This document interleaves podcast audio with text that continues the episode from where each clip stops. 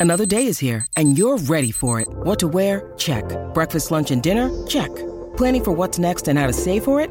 That's where Bank of America can help. For your financial to-dos, Bank of America has experts ready to help get you closer to your goals. Get started at one of our local financial centers or 24-7 in our mobile banking app.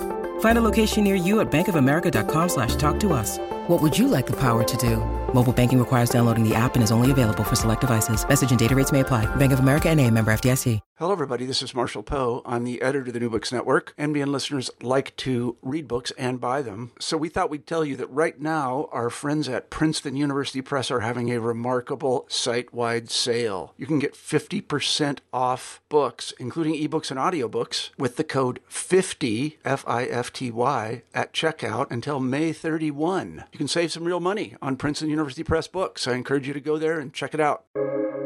Welcome to the New Books Network. Hi everyone, and welcome to the New Books Network. I'm Galina Limorenko, doctoral candidate in neuroscience with a focus on biochemistry and molecular biology of neurodegenerative diseases at the EPFL in Switzerland, and I will be your host today. Today we'll be talking to Rob Dunn about the new book, A Natural History of the Future What the Laws of Biology Tell Us About the Destiny of the Human Species. A leading ecologist argues that if humankind is to survive on a fragile planet, we must understand and obey its iron laws. A natural history of the future sets a new standard for understanding the diversity and dens- den- destiny of life itself. Well, Rob, welcome to the show. It's my pleasure to be on the show. So, how are you? How was your week? Um, how was my week this week? I think it was it was it was quite well. It's the end of the semester. The um, both our kids were sick with uh, COVID, um, a little bit worn down, but other, otherwise good. Oh no, I'm so sorry. Oh, th- they were fine, but it just meant being out of school and adjusting socially to, you know, having our kids in the basement and trying to get them to eat outside so that we didn't get COVID. Uh, but every, everybody's healthy now, so the end result is good. Did you manage to catch some sunshine?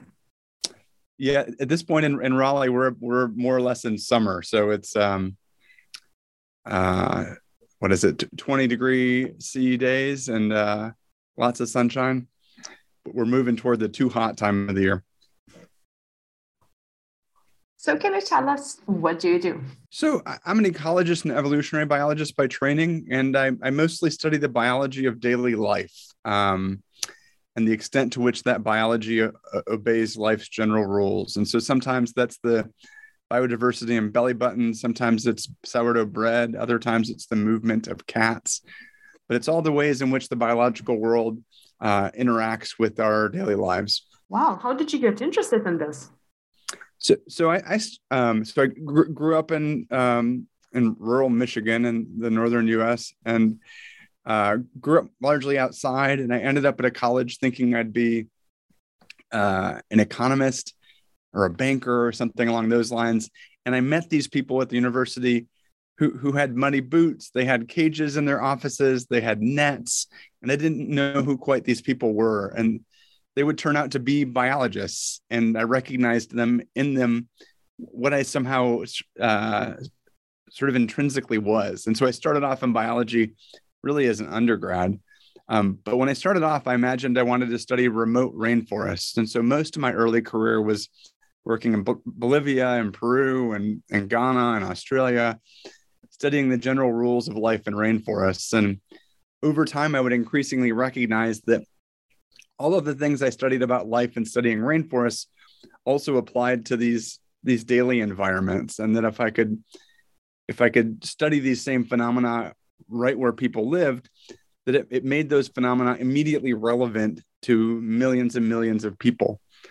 And and that really resonated for me. And so I, I eventually shifted to, to focusing most of my work on backyards and kitchens rather than um, you know the Amazon rainforest or you know Queensland in Australia. And along your career journey, were there mentors that really supported you?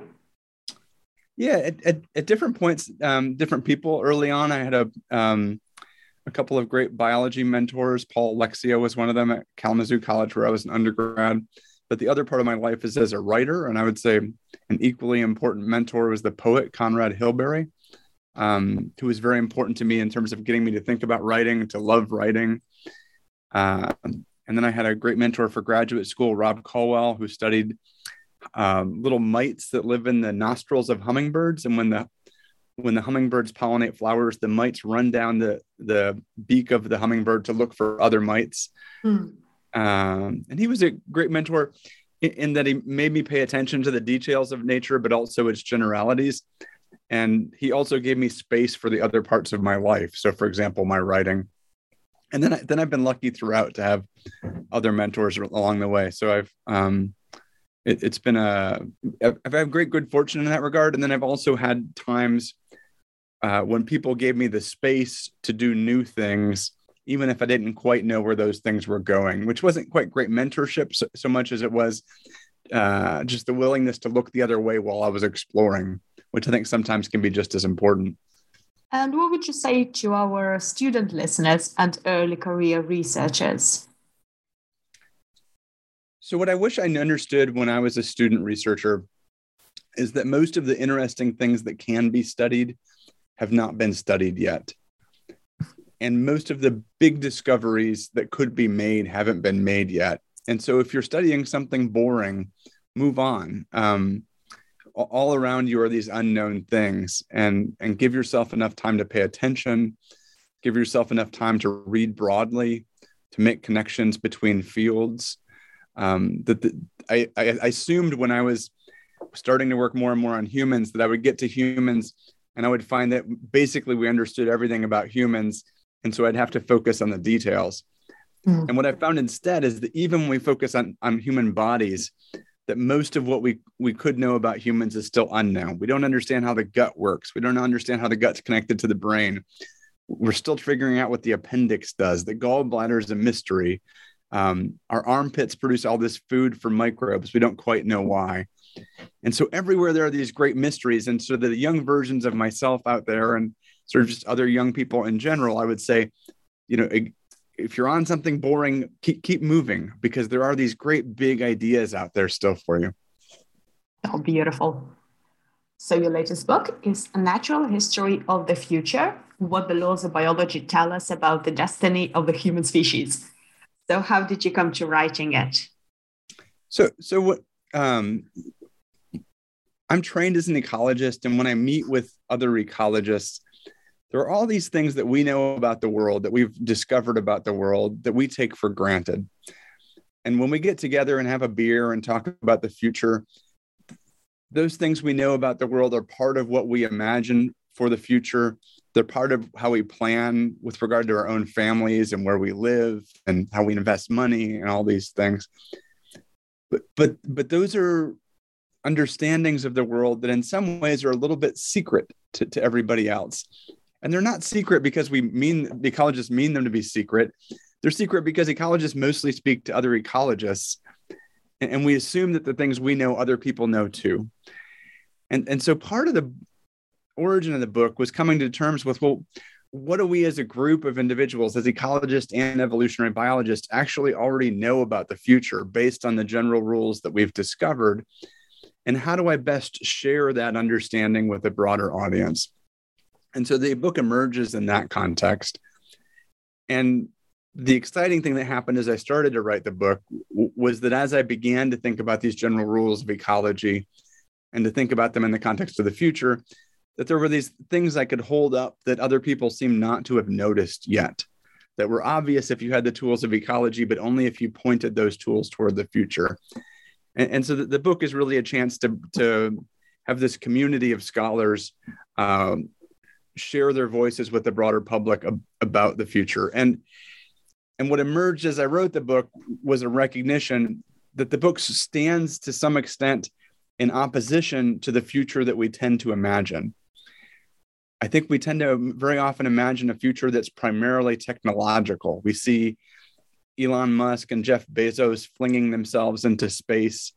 We see all the ways we're connected technologically, and all of nature recedes into the distance. It's very quiet in our daily lives. And so, what the book was also doing was to, to bring these stories up and, and remind us that regardless of how technological we become, these rules of nature will still apply. If Elon Musk plants a group of people on Mars, the rules of nature will still apply you know, in the hottest parts of Earth, the rules of nature will still apply. If we extinguish half of the species on Earth, the rules of nature will still apply. And, and somehow we, we forget that. And so it was a chance to bring up those stories. So let's explore this fascinating subject a little bit more. And if we start with the very beginning, so how did our species perceive and relate to their environment in our early history? So, uh, every species has a bias with regard to how it, relates to its environment as a function of its senses. And so, if you think about a microbe, its environment is mostly perceived as a function of the, the chemical environment, the chemical world. It, it senses chemicals and responds to them. It's it's unable to sense sort of the visual world. It doesn't hear things very well. In this, in the same way, our species evolved uh, to depend on some senses more than others. And so we really depend to a great extent on the visual landscape. And that was extraordinarily useful in the context of our evolutionary history. You know, it allowed us to see fruits and choose among fruits. It allowed us to see snakes and avoid snakes. But as we've come to change the world, it, also meant that a lot of the things that we change as we've moved around the world have been things where we've made those changes without the fully seeing the realities of that world. And so if, if you look around your world right now, wherever you are, the species that are going to be most conspicuous to you are plants and birds and mammals, and maybe to a lesser extent, insects. So they're probably not insects because people mostly don't pay attention to them. But the truth is that the world is mostly insects and microbes. And so we we evolve with this kind of bias in terms of how what we think the world is which really frames uh, what we think is happening all around us. And i think one of the conspicuous ways in this which this occurs is if you think about the room you're in right now wherever it is you probably in the room don't see any other species but we know from our studies that we've done on houses that the average room has many thousands of microscopic species and so our eyes tell us there's nothing there the reality is that there's this complex world. And so, you know, that particular aspect of our evolutionary origin really influences what we see and study and make sense of around us. And so it's a very anthropocentric, um, anthroposensory sensory bias. So, in your book, you speak about the laws of nature. So, what are some of them? So, so um, one of the laws of nature relates to area and islands. And, and so we know as we've studied remote oceanic islands that the bigger an island is, the more species are likely to evolve on that island. This has been studied in great detail. Um, and on remote islands, it's interesting because it tells us where to go to find really interesting species we would find nowhere else. But it's also been employed to help us think about what happens on land when we take island like habitats and we shrink them. And so if you shrink a forest habitat, there's fewer and fewer species as that forest gets smaller and smaller.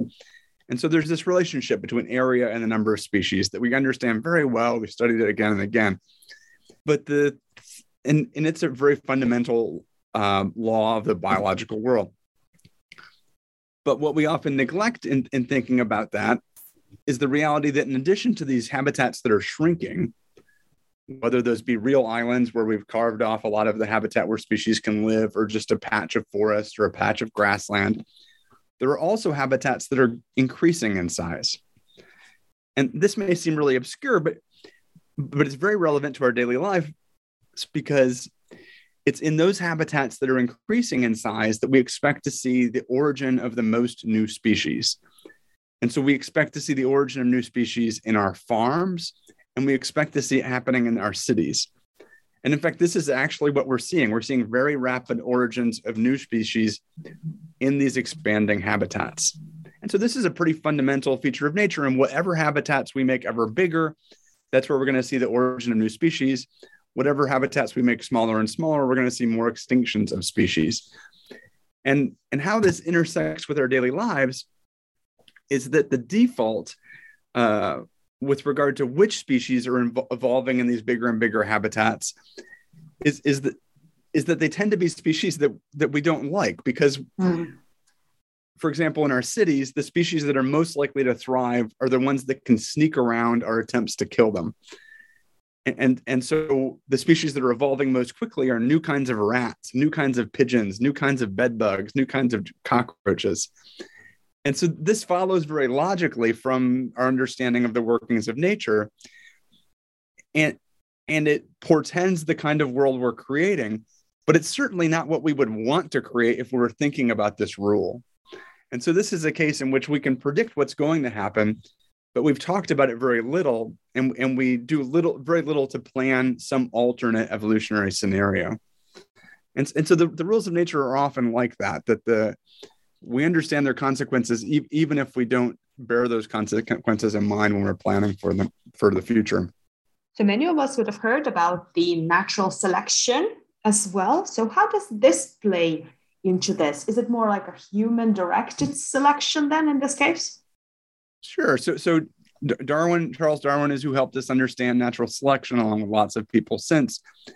And we understand three major factors that influence the rate of natural selection. And one is the size of population. So the bigger a population is, the more likely there are some individuals that have mutations.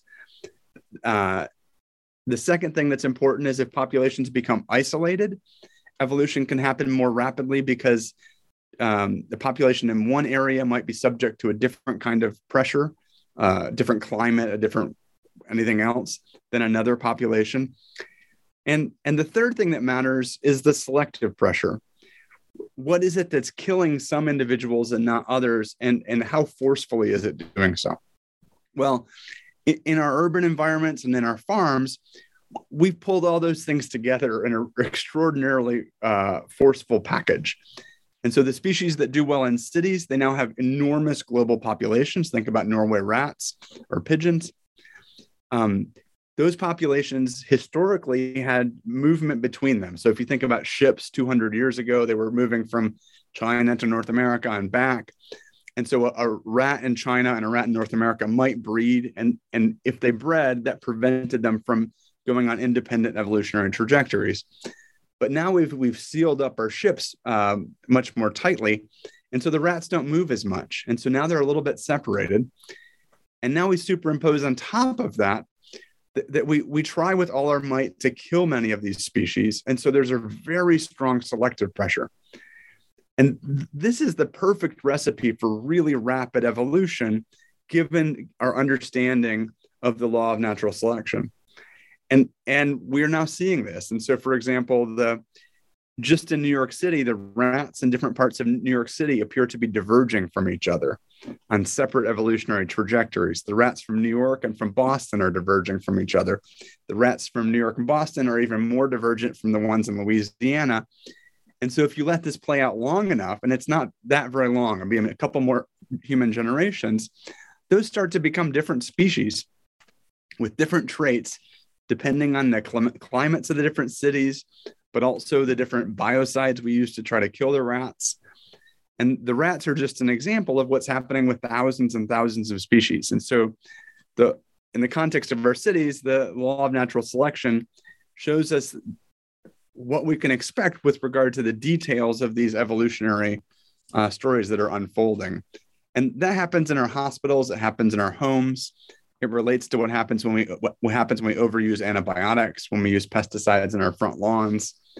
And it's interesting because Darwin imagined that evolution often proceeded very slowly. And what we're learning is that it, it can be very quick and it's often quickest right where we live. Um, and often to our detriment. And we saw this with the virus that causes COVID 19, that, that new strains of the virus continue to evolve.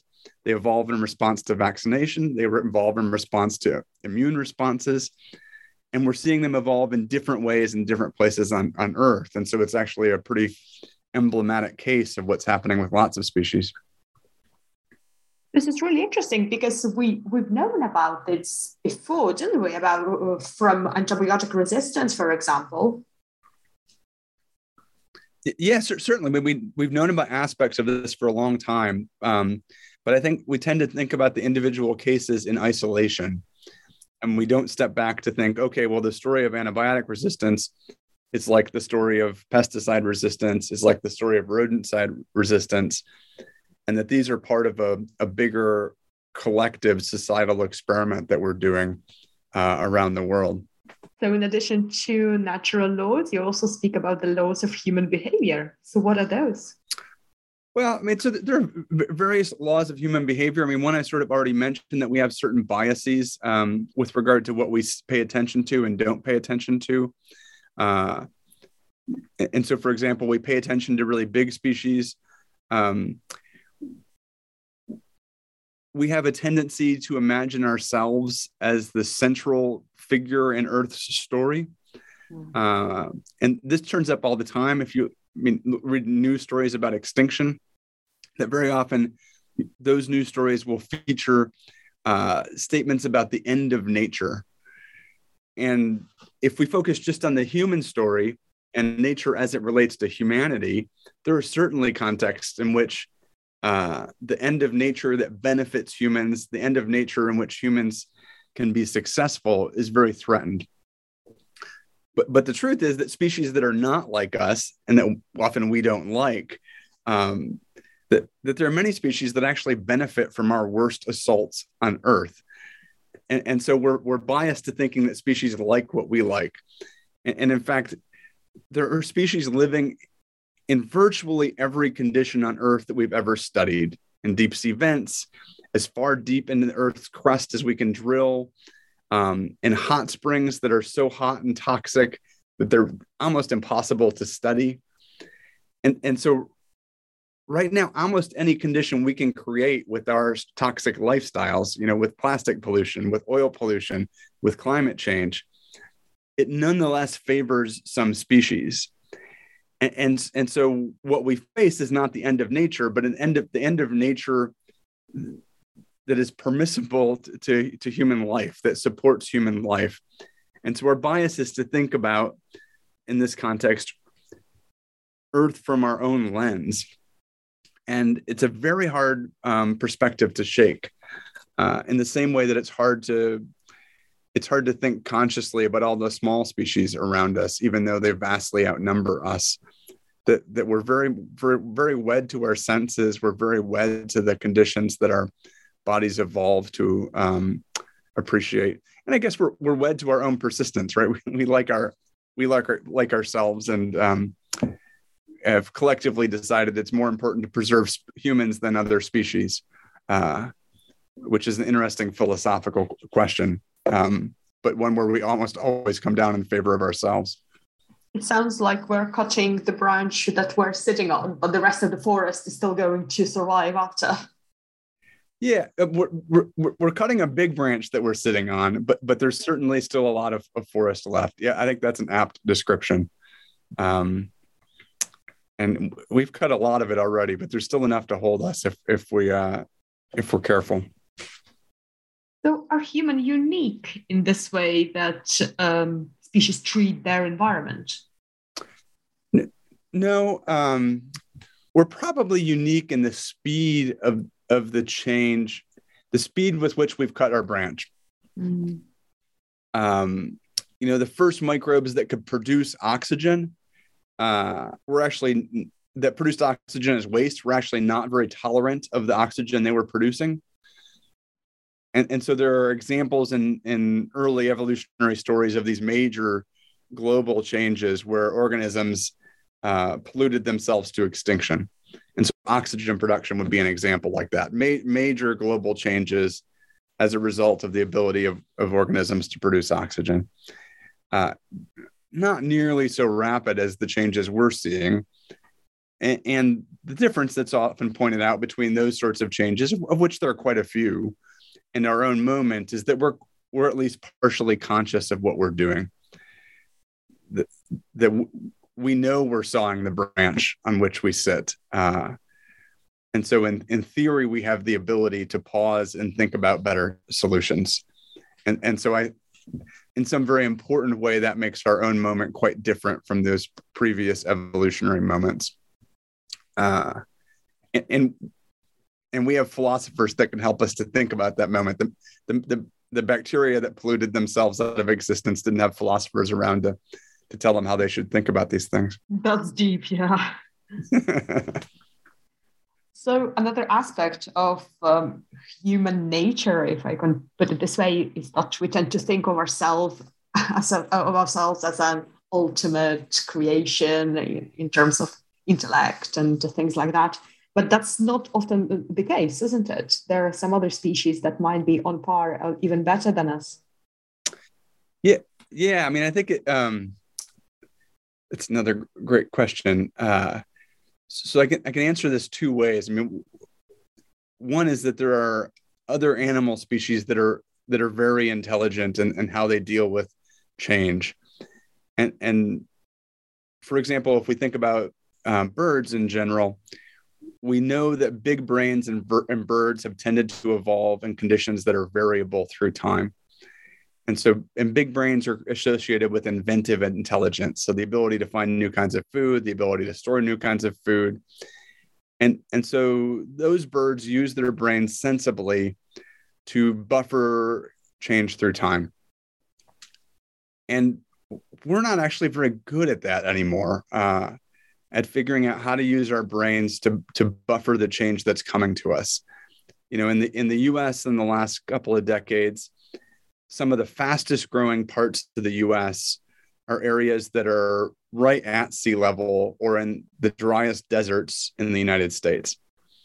And, and, and these are places we know hard times are coming and, and yet we're still actively moving toward them. And so in some real way, you could say that the crow that sto- stores food or that knows how to look for different food in different times is be- behaving with more intelligence than we are collectively at this moment. Um, and I can explore that in a little more detail, but I, I think an argument can be made there. A second kind of answer would be that there, there are many species on Earth with other kinds of intelligence. And so if we look to the ants or if we look to swarming bacteria, their intelligence doesn't reside in a big conscious brain, but in collective behaviors. And interestingly, a, a lot of the technological change in the last years has been built around developing algorithms that mimic what ants or bees or termites do mimicking their kind of intelligence their kind of way of coping with with new environments and I think it's tricky to compare. You know, is it is an ant colony more or less intelligent than an individual human? And the I think the simple way the simple way that people would often look at this is they would say, well, the you know the ants didn't invent cities and they didn't figure out how to burn coal and they didn't do all these things, which is true. But those are all the things we value as a function of our ability to being able of being able to invent them. And those things are not necessarily things that have benefited us in the long run. And, and, and so to ask the question you know is an ant society smarter than human society in, in the ways it uses resources and sustains those resources um, i think there's a fair argument to be made that, that quite a few ant species are in fact uh, more intelligent than us by, by some metric like that now they have all sorts of other unique ant brutalities. You know, when they're when they're old, get sick, they just throw them out. But uh, and, and so they're no panacea model for us. But but I think it's it's useful to recognize these different kinds of intelligence and to think about what can we learn from these as we think about our own future. Some uh, some ant species also also invented agriculture, didn't they? They can can farm. Yeah, independently. So there are ants that farm uh, uh, fungus. There are termites that farm fungus. There are ants that farm um, aphids and scale insects as though they were cows. And, and what we know from, from those cases is that their systems for farming are far more efficient than our systems are. And, and so, you know, what can we learn from them? And the truth is, we've, we've barely begun to ask that question. So, are we really limiting ourselves uh, when we put this uh, mask of the anthropocentrism on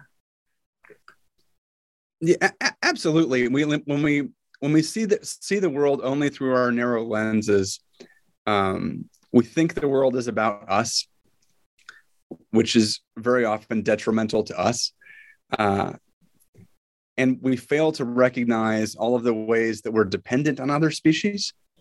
And we also fail to recognize our potential to use other species. And, and so just as an example, you know, most of our medicines ultimately come from plants or microbes, but we've barely begun to scratch the surface of what's possible from plants or microbes. And on the microbial side, just as an example, there are 30,000 named bacteria species, and the estimate is that there might be as many as a trillion bacteria species on Earth. And, and so, to the extent that there are medical answers that lurk in those bacteria species, we're still in the dark ages. And that, that is partially because of our anthropocentric bias that we just don't even see them as, as being there.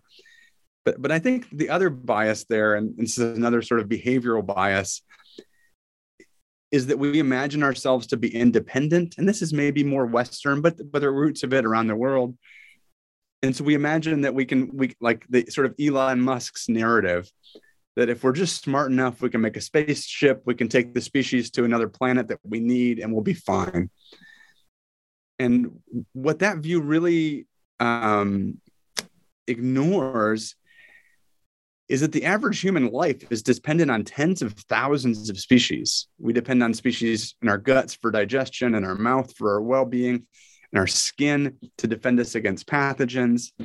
We depend on our crops. We depend on our domestic animals. Our crops and domestic animals depend on other species. And those dependencies are often far more intricate than we think they are. And the ultimate experiment in, in this regard, I mean, I think there are two. One, one is the International Space Station, which I'll come back to in a second. And the other is what are called gnotobiotic animals. And so gnotobiotic animals are lab animals that have been produced in a way that they're totally free of microbes. And what we know about those animals is that you can keep them alive long enough to do experiments on them, but, but they're very sick. Their immune systems are a mess. And if you let them out of the, the microbe free facility, even for a second, they die very quickly because they're susceptible to virtually every infection. And so that's one kind of model. So this you know if elon musk wants to go and and you know just him and his friends and they're not going to take any other species with them except for their crops uh, it's a gross misconception because we need these other species but also because we're not very good at ridding ourselves of these species even when we want to and that's where the international space station comes in the international space station has tried very hard to create a relatively sterile environment on the space station. And, and yet there are thousands of species of bacteria, tens, if not hundreds of species of fungi, tapeworms, dust mites, all zooming around the International Space Station, even though we've done our best to keep all of those species at bay. And where that becomes a problem is if you go to try to imagine taking the International Space Station or taking another space vehicle to a another planet, you're going to have all these species with you. And they're going to interact with whatever other species you bring to eat or you bring to keep yourself healthy. And the the best case of this so far is that astronauts have tried to grow a few sort of garnish uh, vegetables on the International Space Station. So there have been experiments with lettuce and I think cabbage. And one of the things they found is that they're difficult to grow because they've already accidentally introduced plant pathogens to the International Space Station. Mm. And so now what they're trying to do is to bring beneficial microbes to the International Space Station that will help to keep the plants on the International Space Station safe. And so even in this very sort of dollhouse version of how we might imagine going it on our own, uh, we're still so so complexly uh, interconnected with these other species that we we can't even grow a couple of heads of lettuce successfully. And, and so these connections are far deeper and more more uh, intricate than I think we tend to imagine, because we imagine ourselves to be independent, because we imagine ourselves to be alone. Uh, when in fact everything good about ourselves is is as much to do with our connections to other species as it is to our, to do with our own genes and cells on their own. So you mentioned this in the beginning that when we think about the future, we think about this techno utopia. And now thinking about everything that we already learned from you now. So what kind of future are we creating? So, so I think uh, this is a place where where we as ecologists and evolutionary biologists and other scientists really need the help of writers. Because we need writers to help us think through the different kinds of s- social futures that we could have. So as to help us think about what different biological futures those social futures portend. And, and and, so i've started to work with some speculative fiction writers to, to begin to think through what these different futures might look like. But i can share a couple. And one would be our kind of status quo future. And this is a future where our cities are ever bigger. Um, the most rapid evolution is happening in our cities. The cities become diverse with species we don't like. And forests and grasslands become ever smaller and those become the places we see many species go extinct and then where we also see that many of the services we depend on in nature begin to break down because we've not paid attention to them and so for example most of our water systems depend on wild forests to help keep that water clean we don't pay attention to that until it breaks down. And then when it breaks down, we have to find technological solutions that are often uh, poor proxies for what used to be. And so that's maybe our our, our default scenario, a world of uh, extraordinarily diverse rats and roaches that are beautiful in their differences, but uh, probably not what we all hope for. I think as we look around the world, at the same time, though, we see alternate futures unfolding. And so we we might imagine a, a future scenario in in which we dramatically re- reduce our use of fossil fuels. We keep climate change uh, a little more under control. Totally under control is not in the cards anymore. Um, we conserve more forests, more grasslands, and their processes.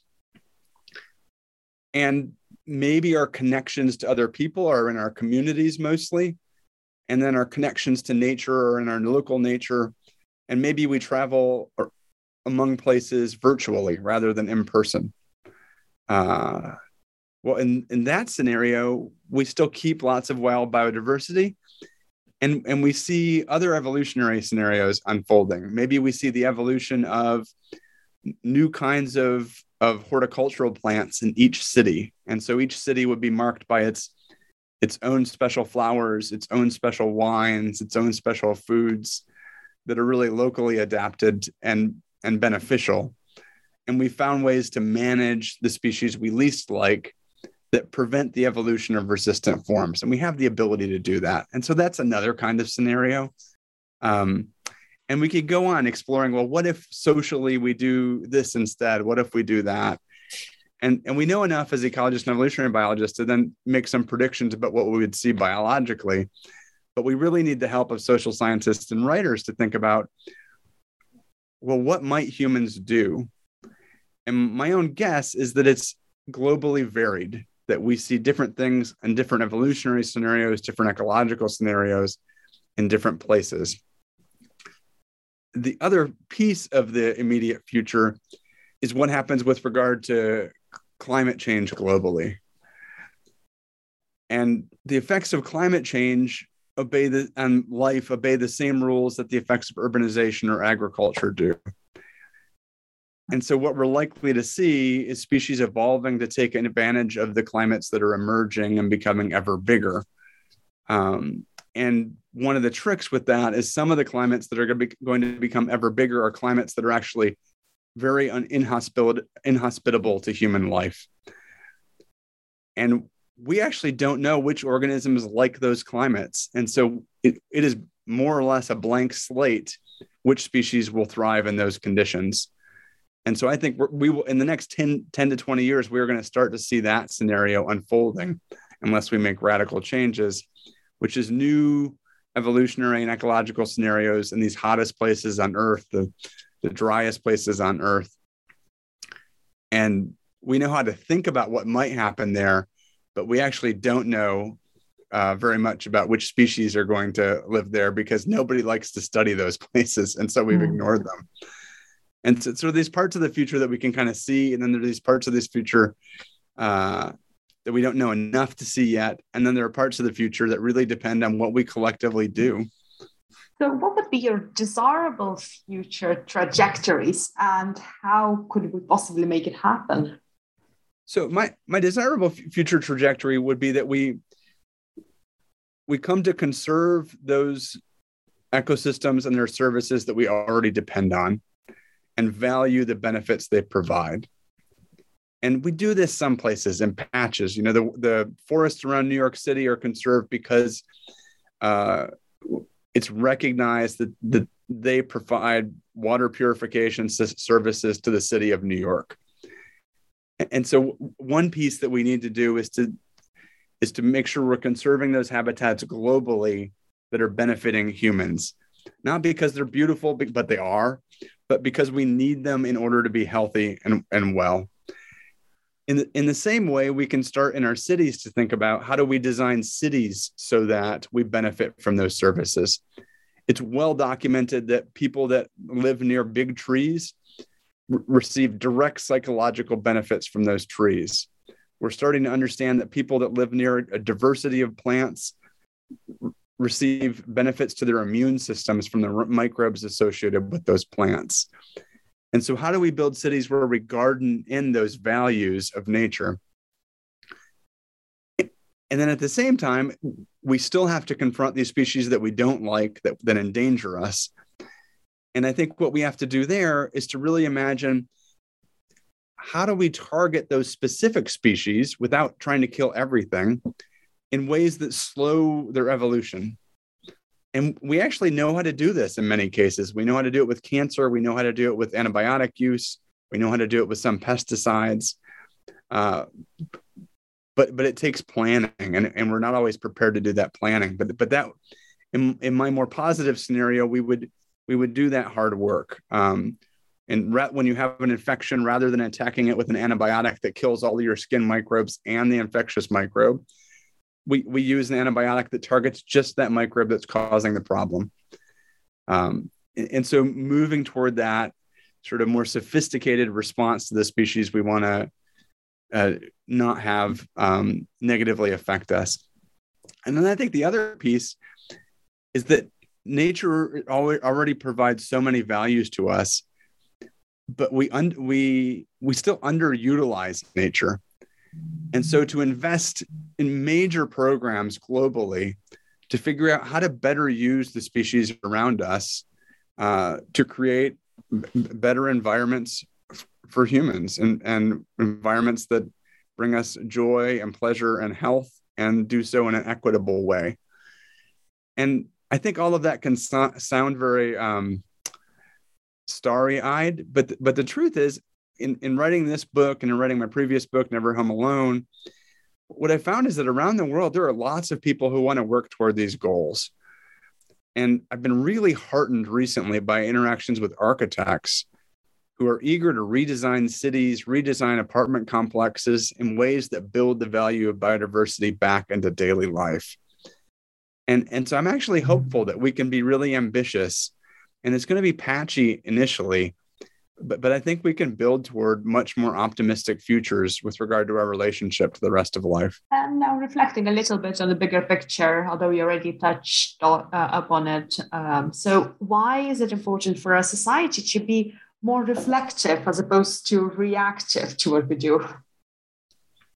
Climate change provides a good example of the value of being reflective rather than reactive that our, our default human response to climate change right now is to wait until disaster strikes and then respond to that disaster. Mm. And that is a very, very expensive way to respond to climate change. Um, you know, where I live in North Carolina, we're watching houses fall into the ocean. I mean, every month a house falls into the ocean. And, and then responding to that problem w- when it happens and that reactive response is really expensive, um, it's polluting, and it invariably benefits the rich relative to the, the rest. If we're reflective, we can step back and look at these longer stories and plan ahead in, in ways that benefit as many people as possible and do so strategically. And I have an example in this, this regard that it was almost in the book, but then then it, it got cut like 10 different times, which often like the best examples are because they're sort of too sweet for the book. They mm-hmm. don't quite work. Um, and it comes from the Cloaca Maxima in ancient Rome. So Cloaca Maxima was actually built by the Etruscans before the Romans, uh, some 4,000 years ago, as a stormwater drain under what is now the city of Rome.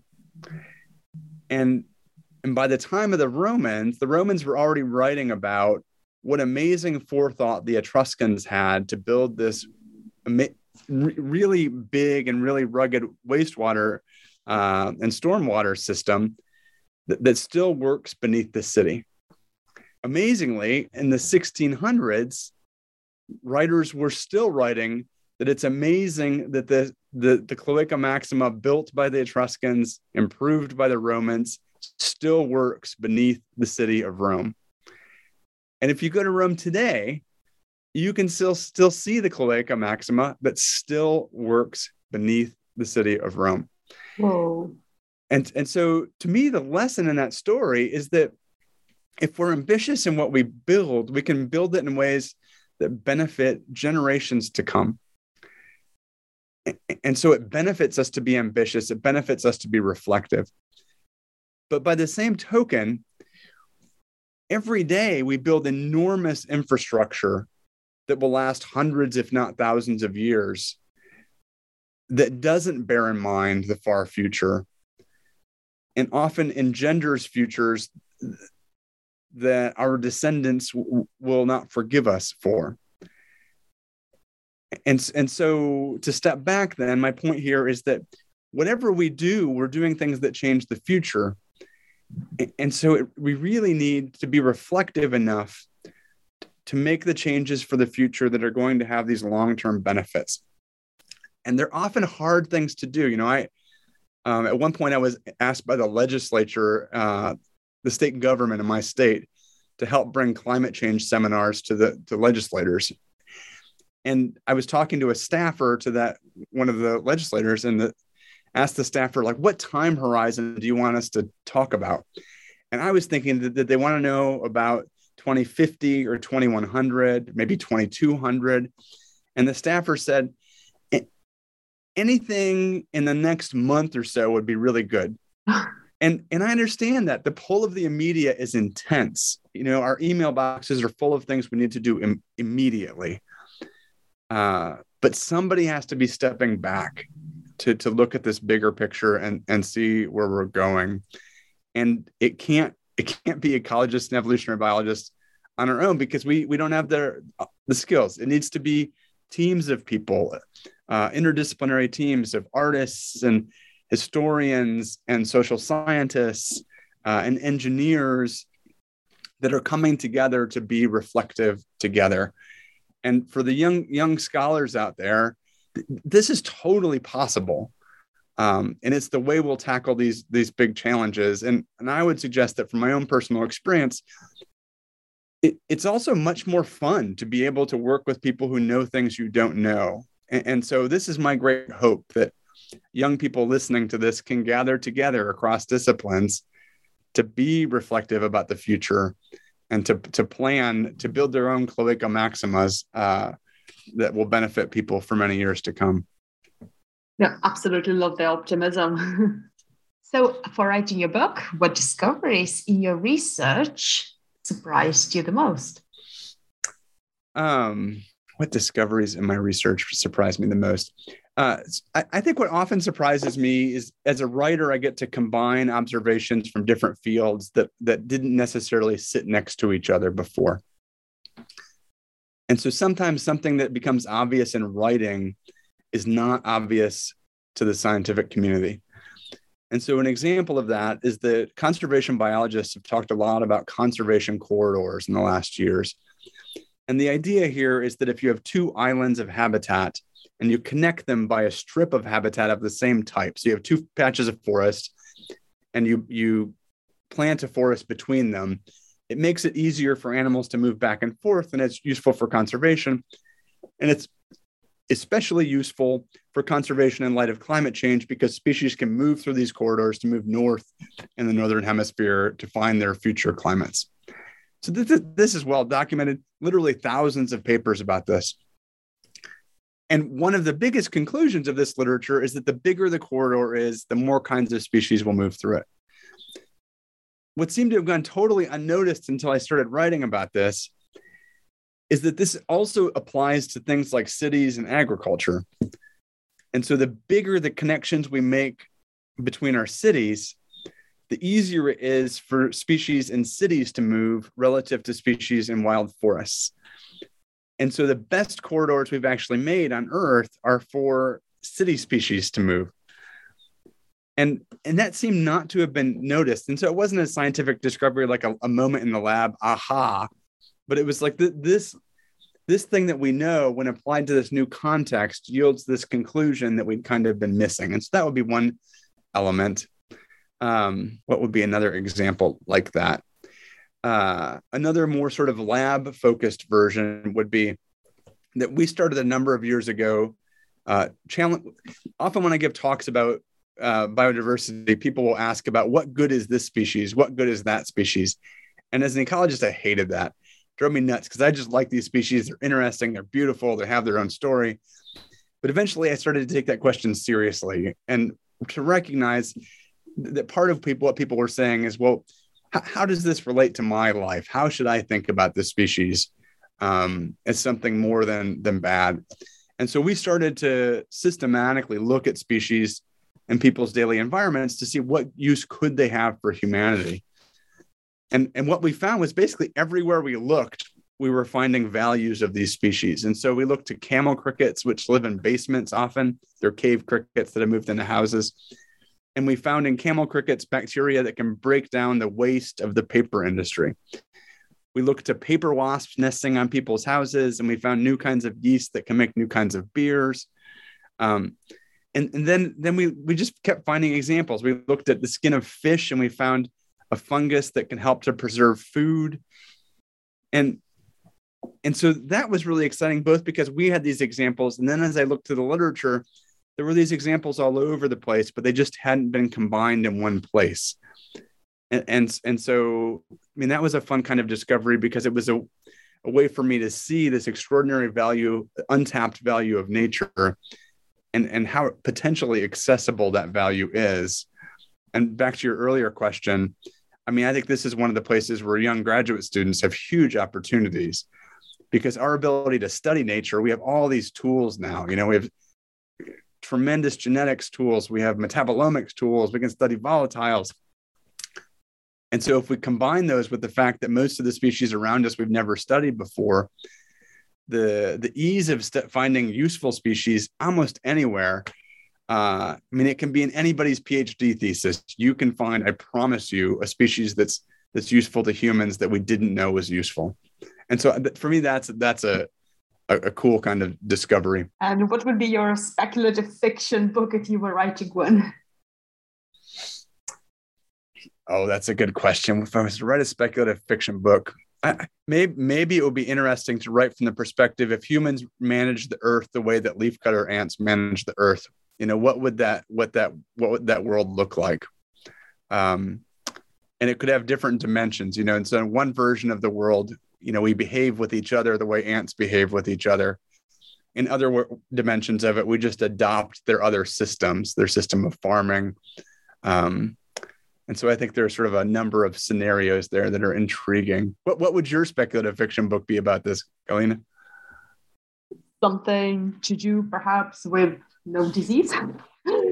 I don't know. Yeah, yeah, yeah. yeah. No COVID would be a good, of fiction.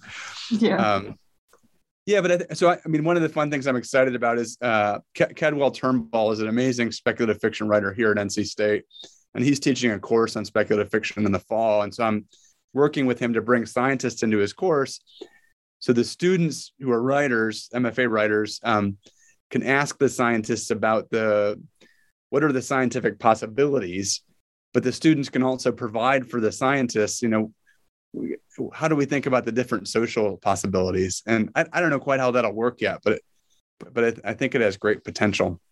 Well this has been a truly thought-provoking discussion so can you tell us what are you currently working on and what will be your next project? Um, so I'm I'm currently working on a project that emerged from a series of talks that we called fermentology, and there really talks about the history of different kinds of fermented foods, and and so we'll be pulling that into a book, and and thinking in that process about what the history of fermented foods, which goes back at least forty thousand years and probably much longer, tells us about the future of sustainable foods and and, and so th- that's really a project where I'm the sort of the circus master, and and there are there are um, many amazing performers in the circus, and we're, we're doing it all together. So that that I'm working on right now.